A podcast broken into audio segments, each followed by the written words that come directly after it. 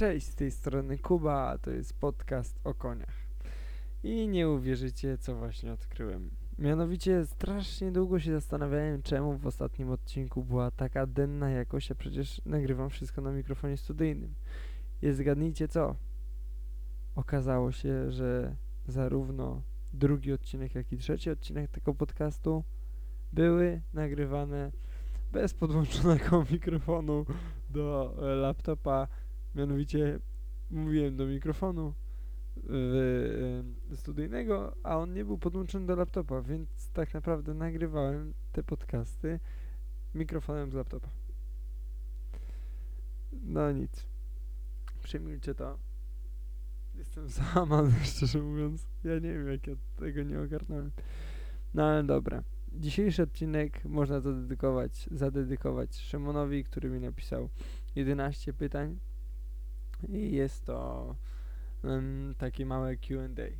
Będę odpowiadał po prostu na te pytania, które zadał mi Szymon. Pierwsze pytanie. Czy da się wyżyć ze stajni?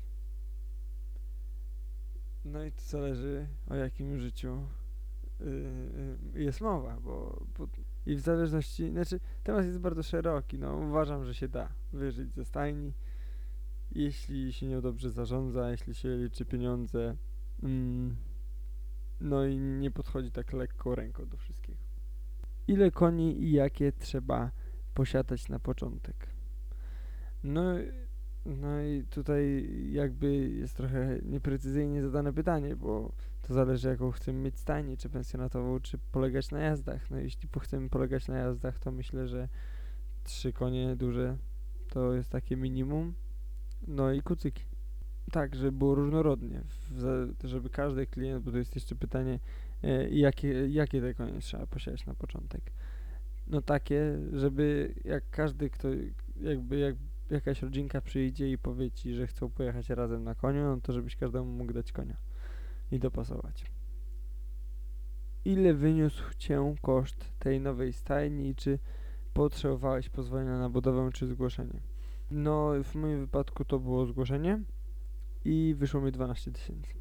A, my, wyda a miałem własny budulec, czyli własne miałem pustaki. Czwarte pytanie. Czy sama szkółka rekreacyjna przyniesie dochody? No, po to ludzie mają te stajnie rekreacyjne, bo one przynoszą dochody. No tak, no uważam, że z rekreacyjnej stajni raczej można lepiej żyć niż z y, pensjonatowej. Ale to w zależności od tego, w jakim miejscu mamy tą stajnię i jak duży jest popyt. Piąte pytanie. Jaki sprzęt jest niezbędny na początek? Niezbędny na początek jest, są boksy, są niezbędne widły i dużo, dużo dobrych chęci do pracy. Tak mi się wydaje. Nawet, bo ja przecież na początku w ogóle nie miałem ciągnika. Ja teraz mam ciągnik, ale na początku nie dorobiłem się takich rzeczy. Nie miałem pieniędzy na takie rzeczy i no i z czasem się dorobiłem tego ciągnika, więc, więc yy, jakby na razie nie ma się czym przejmować. No jeśli jesteś młodym chłopakiem, to te baloty możesz samemu przerzucać, pchać i nie będzie to raczej stanowiło dla Ciebie problemu. Jak wygląda papierologia i założenie działalności? To jest najprostsza rzecz na świecie. Założyć działalność teraz y, można w 5 minut y, i się można to zrobić online, a można to zrobić w gminie i to trwa jeden dzień. Bardzo szybka sprawa, nawet bym powiedział, że 10 minut. Tylko dobrze, żebyś miał wymyśloną własną nazwę stajni działalności jednoosobowej i, i tak. Jakie koszty ponosisz co miesiąc? Różne. różne, różne, bo to ym, w zależności od ilości koni, no, które, które mam na stajni. No, mogę śmiało powiedzieć, że mniej więcej dwa baloty siana to jest miesięcznie na jednego konia dużego trzeba liczyć i jeden balot słomy. No, plus wiadomo, woda, prąd i wszystko dookoła w zimę ogrzewanie. No wiadomo, konie coś psują, ty chcesz coś zbudować, cały czas duże koszty się ponosi. Jak wygląda prowadzenie jazd zimą i czy są klienci? No, tak jak powiedziałem, to w zależności gdzie będziesz miał, bo u mnie załóżmy, ja mam stajnię pod Warszawą, klienci zawsze będą nawet w zimę. A załóżmy, jakbyś ma, miał stajnię 30 km czy tam 50 km od dużego miasta, może 30 km to nie, ale 50 km, no to to już może być problematyczne, bo, bo tam po prostu nie ma tak dużo, nie, nie mieszka tak dużo ludzi dookoła tej stajni i nie ma jak się, nie, nie ma takiego zapotrzebowania aż takiego na, takie, na taką stajnię rekreacyjną.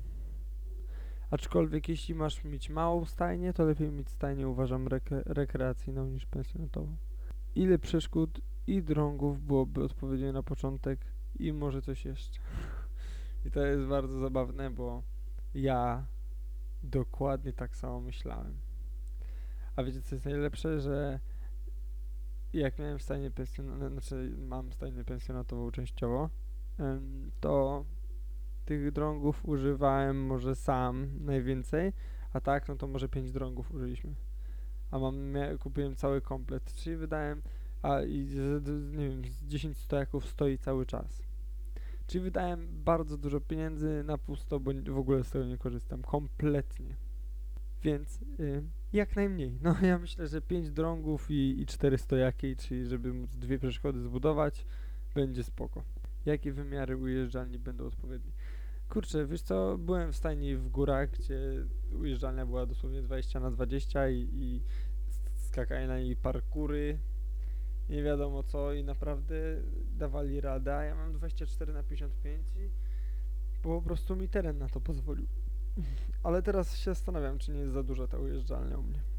I ostatnie pytanie na dzisiaj, bo mamy pierwszą w nocy.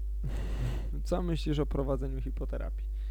Hipoterapia, z tego co wiem, to jest teraz dosyć opłacalny biznes, bo są do tego jakieś tam z Unii Europejskiej dopłaty.